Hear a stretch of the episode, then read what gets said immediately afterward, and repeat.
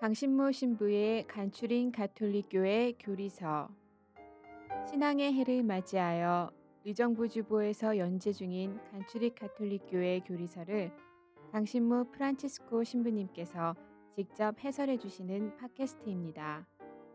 방대한 분량과 어려운 내용을 담고 있는 가톨릭교회 교리서를 간단하고 명료하게 설명해 주십니다.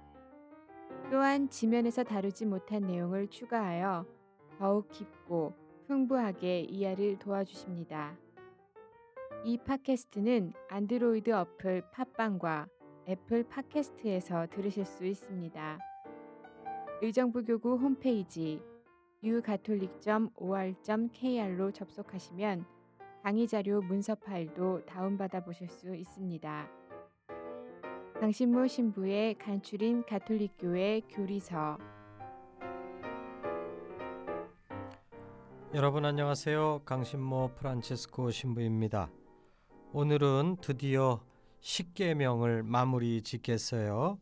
어, 지난 시간에 여덟째 계명까지 했는데요. 오늘은 아홉째 계명과 열째 계명을 한꺼번에 다루도록 하겠습니다. 남의 아내를 탐내지 마라. 아홉째 계명이죠. 열째 계명은 남의 재물을 탐내지 마라. 에, 두 가지 다 탐내지 마라라고 하는 그 계명입니다. 어, 원전이라고 할 수 있는 탈출기 20장 17절을 보겠어요. 이웃의 집을 탐내서는 안 된다. 이웃의 아내나 남종이나 여종, 소나 나귀 할 것 없이 이웃의 소유는 무엇이든 탐내서는 안 된다. 되어 있죠.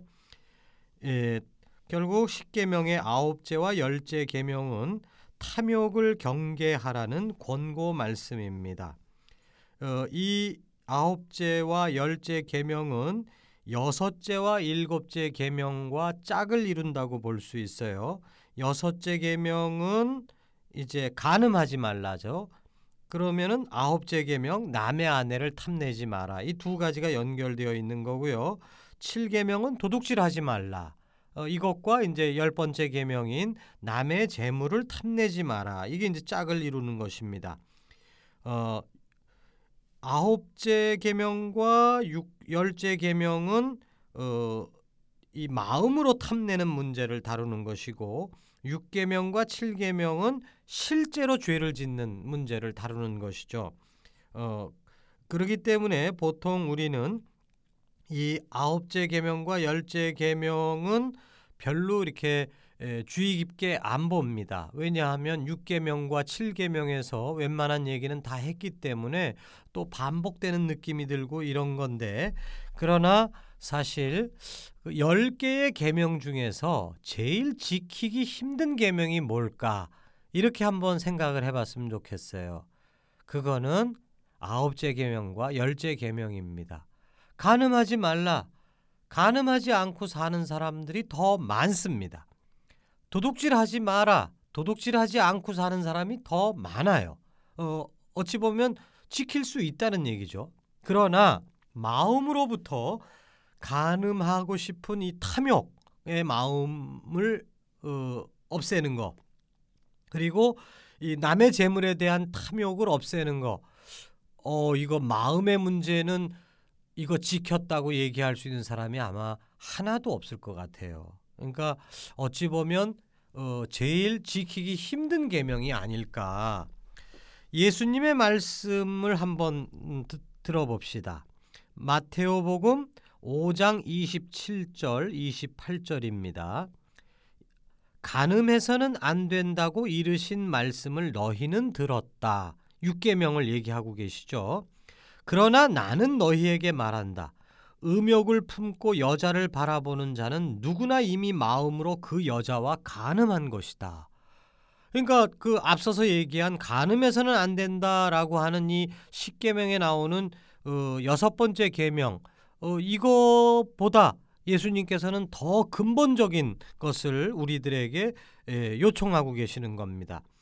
음욕을 품고 여자를 바라보는 자 마음으로 음욕을 품는 거 이게 쉽지가 않죠. 거의 불가능한 겁니다. 그러기 때문에 이 예수님의 말씀을 들으면은 어우 이걸 내가 지킬 수가 있나? 어, 못 지킨다. 그래서 너무 부담스럽다. 이렇게 생각하기가 쉽습니다. 십계명 문제에서도 마찬가지예요.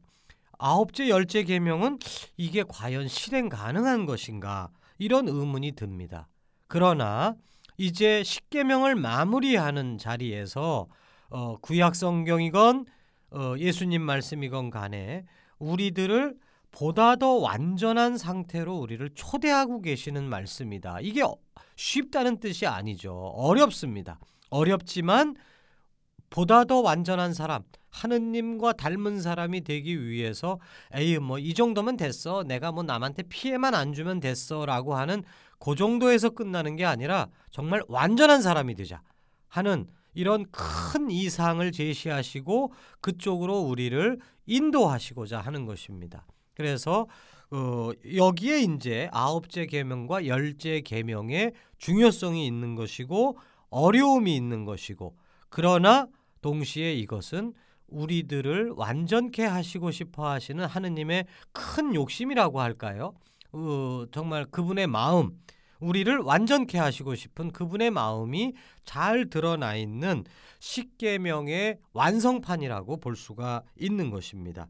이제 곧 이야기를 하겠지만 이 아홉째 계명과 열째 계명을 우리 힘으로 지킬 수 있을까? 못 지킵니다. 불가능해요. 그렇기 때문에 은총이 필요하다는 것이죠. 하느님의 도우심이 있을 때 우리는 이 아홉째 계명과 열째 계명으로 우리가 들어갈 수 있고 보다 더 완전한 삶으로 우리가 나아갈 수 있다는 것 그리고 그 삶으로 우리를 초대한다는 것이 우리를 괴롭히시려는 의도가 아니라 어, 우리에게 더 좋은 몫을 주시기 위해서 우리를 인도하시는 하느님의 사랑임을 우리가 깨달을 수 있다면 이 아홉째 계명과 열째 계명의 중요성과 또한 은혜로움을 우리가 어, 깨닫게 될 것입니다. 요것을 잘 깨닫지 못하면 십계명을 내가 열심히 지킨다고는 하면서 어 그냥 남한테 피해 안 줬다 하는 수준에서만 만족하는 자기 중심적인 계명 생활이 돼요. 바로 예수님을 만나러 뛰어왔던 부자 청년이 아 저는 계명을 참 어려서부터 다 지켰습니다. 라고 얘기를 해놓고 예수님께서 그래 참 잘했다. 그러나 한 가지 부족한 게 있는데 너의 재산을 다 팔아서 가난한 이웃들한테 주고 나를 따라와라 라고 하는 이 더 완전한 삶으로 초대하는 예수님의 이 초대에 거기서 그냥 주저앉아 버리죠. 어? 더 못 나간다는 거예요. 그러니까 계명을 지키긴 지켰는데 굉장히 소극적으로 그리고 자기 중심적으로만 지켰고 이런 사람을 나쁘다고 보지 않으십니다. 예수님은 대견하지만 그러나 우리 한 발자국 더 올라가자. 너 중심이 아니라 하느님 중심이고 가난한 이웃들 중심으로 네가 계명 사용화를 좀 했으면 좋겠고 그러기 위해서는 네가 움켜잡고 있는 욕심을 내려놓고 나를 따라와라 하는 이 부자 청년을 부르실 때의 그 예수님의 마음이 이 십계명을 주실 때에 이 아홉째 계명과 열째 계명에 담겨 있는 그 마음이라는 것이죠. 이거를 계명으로만 접근하면 부자 청년처럼 우리는 슬퍼하며 떠나가고 말 거예요. 그러나 하느님의 도우심으로 이 완전한 삶으로 저는 가고 싶습니다. 라고 했을 때는 이것은 더 이상 우리를 괴롭히는 계명이 아니라 은총의 계명이 될 것이다. 라는 말씀을 드리고 싶습니다. 예, 이제 그 다음 이야기로 어, 욕구와 탐욕을 좀 구분했으면 좋겠습니다. 우리는 흔히 아 욕심, 아난 욕심이 많아 이렇게 얘기를 할 때 욕심은 나쁜 것이다 이렇게 우리는 밑에 깔고 벌써 시작을 해요. 어, 물론 이제 욕심이라는 말 그 그게 이제 일상생활 안에서는 그냥 나쁜 것으로 이제 되어 있지만 이거를 엄밀한 그 개념으로 따져 보면은 어, 그렇지만은 않습니다. 욕구, 어, 욕구라는 말은 굉장히 그 이 가치 중립적인 말이에요. 어, 나는 물이 먹고 싶다. 배가 고파서 밥이 먹고 싶다. 욕구입니다. 식욕, 식욕. 그리고 자고 싶다. 수면욕. 그 다음에 그 정말 청춘들이 정말 애인과 끌어안고 뽀뽀하고 그러고 싶다. 성욕. 어, 이거 나쁜 건가요? 이 욕구입니다. 욕구. 성에 대한 욕구, 음식에 대한 욕구, 이렇게 쉼, 쉼에 대한 욕구, 이런 욕구들 혹은 명예에 대한 욕구도 있을 수 있고 어, 이런 사랑받고 싶은 감정적으로 이렇게 포근하게 이렇게 그 사랑받고 싶은 욕구도 있고 우리에게 그런 욕구들이 있어요. 근데 이 욕구가 좋은 건가요? 나쁜 건가요? 나쁜 게 아니라 좋은 겁니다. 우리는 이 욕구가 없다면은 오히려 우리 삶이 문제가 되는 것이죠. 먹고 싶지가 않아요. 그러면 어떻게 되겠어요? 며칠 있으면 죽어요. 아, 며칠까지는 아니겠지만 뭐 몇십일 지나면 죽습니다. 그 다음에 성욕이 없다. 어, 뭐 죽기까지는 않겠지만 그 자손이 못 태어나죠. 그러니까 인류 전체가 죽을 거예요. 만약 모든 사람들이 성욕이 없다고 한다면은 그러니까 이 욕구는 하느님께서 주신 선물입니다. 우리들에게. 그리고 욕구는 동시에 삶의 에너지이기도 해요. 그래서 이런 욕구들은 그 자체로서는 아무런 문제가 되는 것이 아닙니다. 그런데 이 욕구가 탐욕으로 변해버리면 이제 요때는 문제인 거예요. 욕구는 정당한 건데 정상적인 대상을 정상적인 정도로 바라는 거 이건 욕구입니다. 근데 이것이 비정상적인 대상을 비정상적인 정도로서 어, 바라게 될 때 이게 이제 삐뚤어지는 것이고 탐욕으로 변질되는 것이죠. 뭐 술도 한두 잔 마시고 어그 좋아요. 그러니까 기분이 좋 릴렉스 해주고 뭐어그 그러면서 좋은 건데 그냥 끝도 없어 술을 먹는 게 이거는 이제 탐욕이 되는 것이죠. 그러면 이제 모든 인간관계가 다 엉망이 돼버리고 자기 건강을 해치고 결국은 죽고 사람 꼴이 아니고 이렇게 돼버리는 거. 그러니까 욕구가 탐욕으로 변질되면 우리를 파괴되는 것이죠. 뭐 성과 관련한 문제도 마찬가지입니다. 정상적인 대상과 정상적인 정도의 성욕이라고 한다면 그건 정말 박수 받을 일이에요. 근데 뭐 비정상적인 대상, 어? 어, 남의 아내 그야말로 뭐 그리고 또 정도가 그냥 뭐 그냥 너무 심하게 뭐 이러면은 이, 이거는 이제 인간관계가 다 깨져버리고 사람이 취해지고 어, 이렇게 되는 것이죠.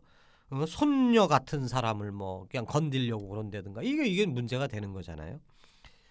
어 그래서 우리는 그 우리가 그 탐욕에 빠지는 게 항상 문제가 되긴 하지만 간혹 가다가 그 적지 않은 수가 이 욕구 자체를 죄스럽게 생각함으로써 인간관계나 신앙생활이 삐뚤어지는 사람들도 있습니다. 그래서 너무 지나친 금욕 생활, 그러니까 뭐 음식을 너무 절제한다든가 뭐 성관계를 뭐 너무 그 부부 부부 살림을 하는데도 불구하고 너무 이제 안 하려고 한다. 뭐 이런 것들은 이거는 또 반대급부로 문제예요. 그러니까 정상적인 욕구를 우리가 충분히 그 발전시키고 누려야 돼요. 그건 아주 좋은 것입니다. 이걸 나쁘다고 그러는 거 그것 이단이에요. 어, 초대교회 때 에, 무조건 신자가 됐으면 어, 부부 관계를 하지 말아야 된다. 뭐 이런 이단들이 많이 나왔어요. 어, 그거 다 이단입니다. 뭐 열심히 하고자 하는 그 마음은 알겠지만 열심히 한다는 게 다 하느님 뜻에 좋은 건 아닙니다. 지 할 도리는 해가면서 열심히 해야 되는 것이지 어, 정상적으로 해야 되는 자기 욕구를 충족 안 시키면서 무조건 어, 성경만 읽는다 이건 안 되는 거예요. 그리고 뭐 탐욕이 나쁘다는 건 뭐 설명할 필요가 없는 것이고요. 예, 정리하는 것으로서 카톨릭 교회교리서 2535항을 읽어보겠습니다. 감각적인 욕구 때문에 우리는 우리가 갖지 못한 것을 원하게 된다. 이처럼 인간은 배고플 때 먹기를 원하고 추울 때 몸을 따뜻하게 하기를 원하는 것이다. 이러한 욕망들 자체는 선한 것이다. 그러나 흔히 이러한 욕망들은 우리에게 합리적인 한도를 넘어서면서 우리의 것이 아니고 타인의 것이거나 마땅히 타인에게 주어야 할 것을 부당하게 탐내도록 한다. 그러니까 남의 것까지 욕심을 내기 시작할 때 이게 이제 탐욕으로 어, 변질된다는 것이죠. 굉장히 사회적 관계예요. 이것은 어, 어, 내 내가 내가 내 앞에 놓인 내 밥 먹는 거 이건 누구도 뭐라고 하는 거 아니죠. 그런데 남의 밥을 건든, 건딘다. 남의 아내를 탐낸다. 이럴 때 이제 이게 이 경계선을 넘어서는 것이고 탐욕이고 이게 이제 어 구계명과 십계명에서 이제 문제를 삼고 있는 것입니다. 자, 그러므로 결론적으로 우리들은 이제 탐욕을 버려야 되는데, 그러니까 어, 욕구에 위에 둘러붙어 있는 덕지덕지 둘러붙어 있는 이제 이 비정상적인 부분들 어, 과도하게 뻗, 뻗쳐져 버린 거 이게 이제 탐욕의 부분이죠. 그 부분을 잘라 버려야 된단 말이에요. 그러니까 그 선한 욕구만을 남겨놓고 나머지 덕지덕지 붙은 걸 잘라 버리는 거 그게 이제 우리들의 과제인데 이게 그 어떻게 하면 이것을 잘라 버릴 수 있겠는가? 어, 세례는 세례받는 사람에게 모든 죄를 정화하는 은총을 입게 해준다. 그러나 세례받은 사람은 육체의 탐욕과 부당한 욕망과의 싸움도 계속해야 된다. 하느님의 은총에 힘입으면 이 싸움에서 이길 것이다. 2520항의 말씀입니다. 자, 우리는 죽을 때까지 우리가 싸워 나가야 될 대상이 바로 탐욕이에요. 그런데 이 싸움이 쉽냐? 쉽지 않다는 거죠. 어렵다는 거예요. 어, 인간적으로만 보면 불가능하다는 겁니다. 근데 이 싸움을 그 제대로 싸워 나가기 위해선 뭐가 필요하다? 세례성사와 그 세례성사를 통해서 그 지속적으로 우리가 받게 되는 하느님의 은총이라고 하는 그 구원군을 그 힘을 받아서 이 싸움을 해 나가야 된다는 것이죠. 행복하여라 마음이 가난한 사람들 하늘나라가 그들의 것이다. 행복하여라 마음이 깨끗한 사람들 그들은 하느님을 볼 것이다. 어, 산상수훈의 말씀인데요. 참으로 아름다운 말씀이죠. 그래서 우리도 이 말씀에 따라 탐욕을 버리려고 노력합니다. 우리 신자들은 누구나 그런데 잘 되지 않는다고 누누이 말씀을 드렸어요. 그러기 때문에 일반 비신자들보다 우리 신자들은 죄책감이 더 큽니다. 아, 이렇게 탐욕을 버려야 되는데. 라는 것을 우리는 알아요. 근데 안 돼. 비신자나 우리나 안 되긴 마찬가지야. 어떠 보면. 그러니까 이제 죄책감이 더 크다는 얘기죠, 우리는. 신앙생활을 오래 했는데도 잘 되지 않으니까 더 답답합니다.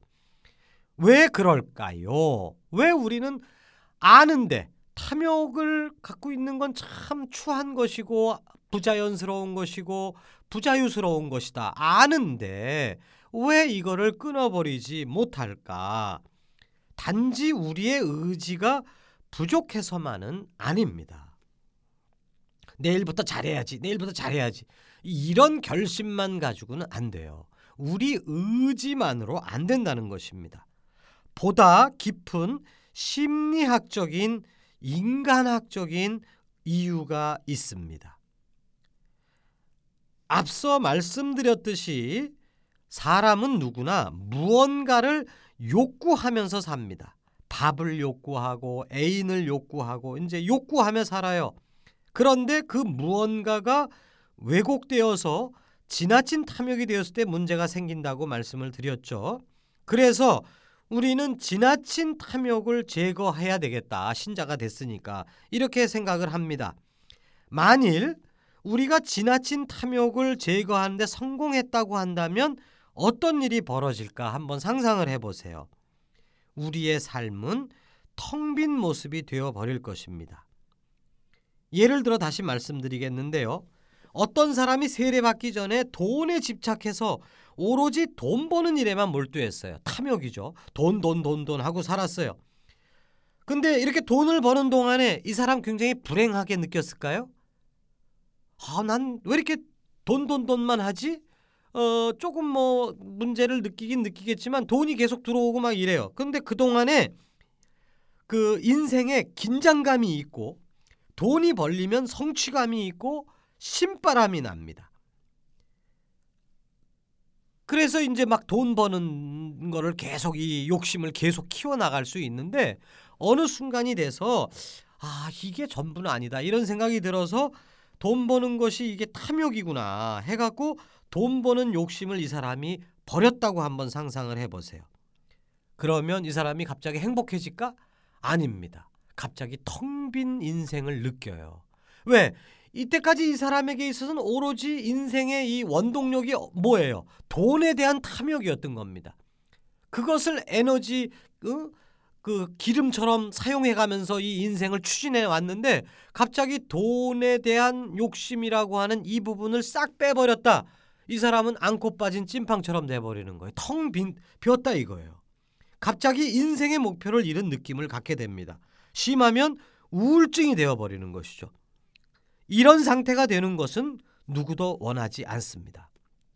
따라서 우리는 탐욕이 나쁜 것임을 알면서도 무의식적으로 탐욕을 움켜쥐고 살게 됩니다. 왜요? 탐욕은 우리 인생의 원동력이니까 에너지원이에요. 그러므로 우리는 탐욕을 버리겠다라고 하는 이런 소극적인 관점으로 접근해서는 절대로 탐욕을 버릴 수 없습니다. 우리의 에너지원을 포기할 수 없으니까요.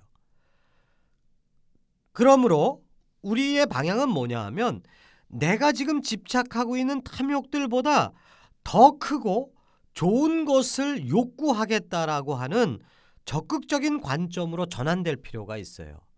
내가 지금 돈 버는 욕심으로 내 인생의 에너지를 삼고 살아왔는데 아, 이 에너지원보다 더 큰 좋은 에너지원이 있다는 거예요.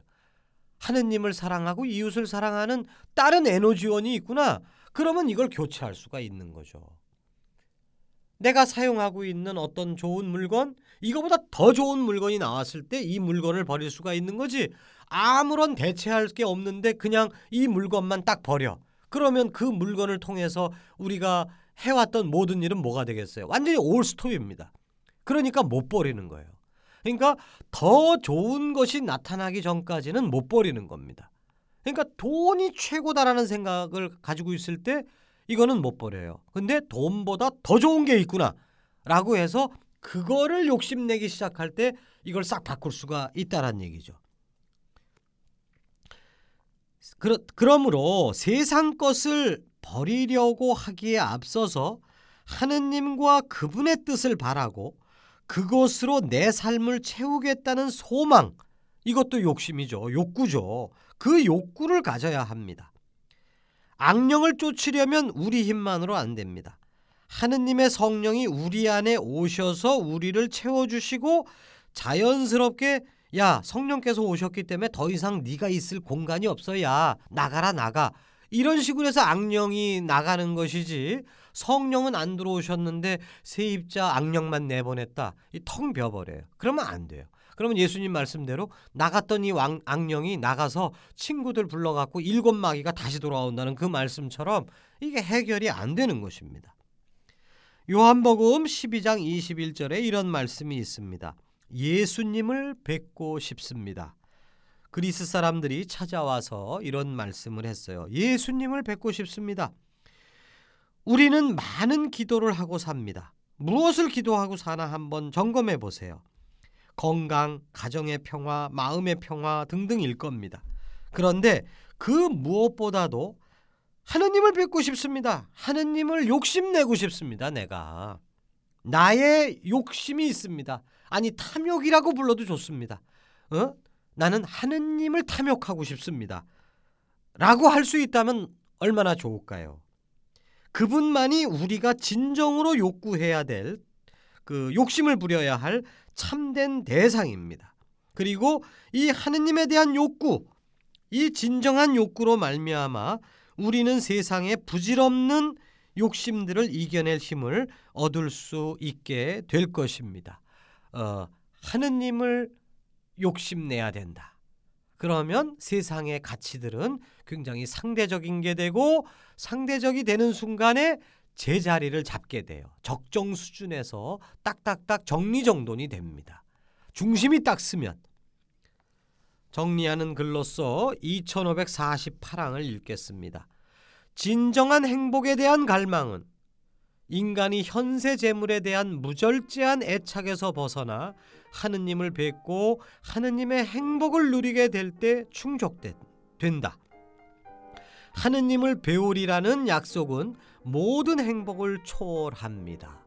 바로 하느님을 욕심내자라고 하는 이 말로써 이제 지금까지 여러분들에게 설명드린 십계명 전체를 마무리 짓고 싶습니다. 잘 들어주셔서 감사드립니다.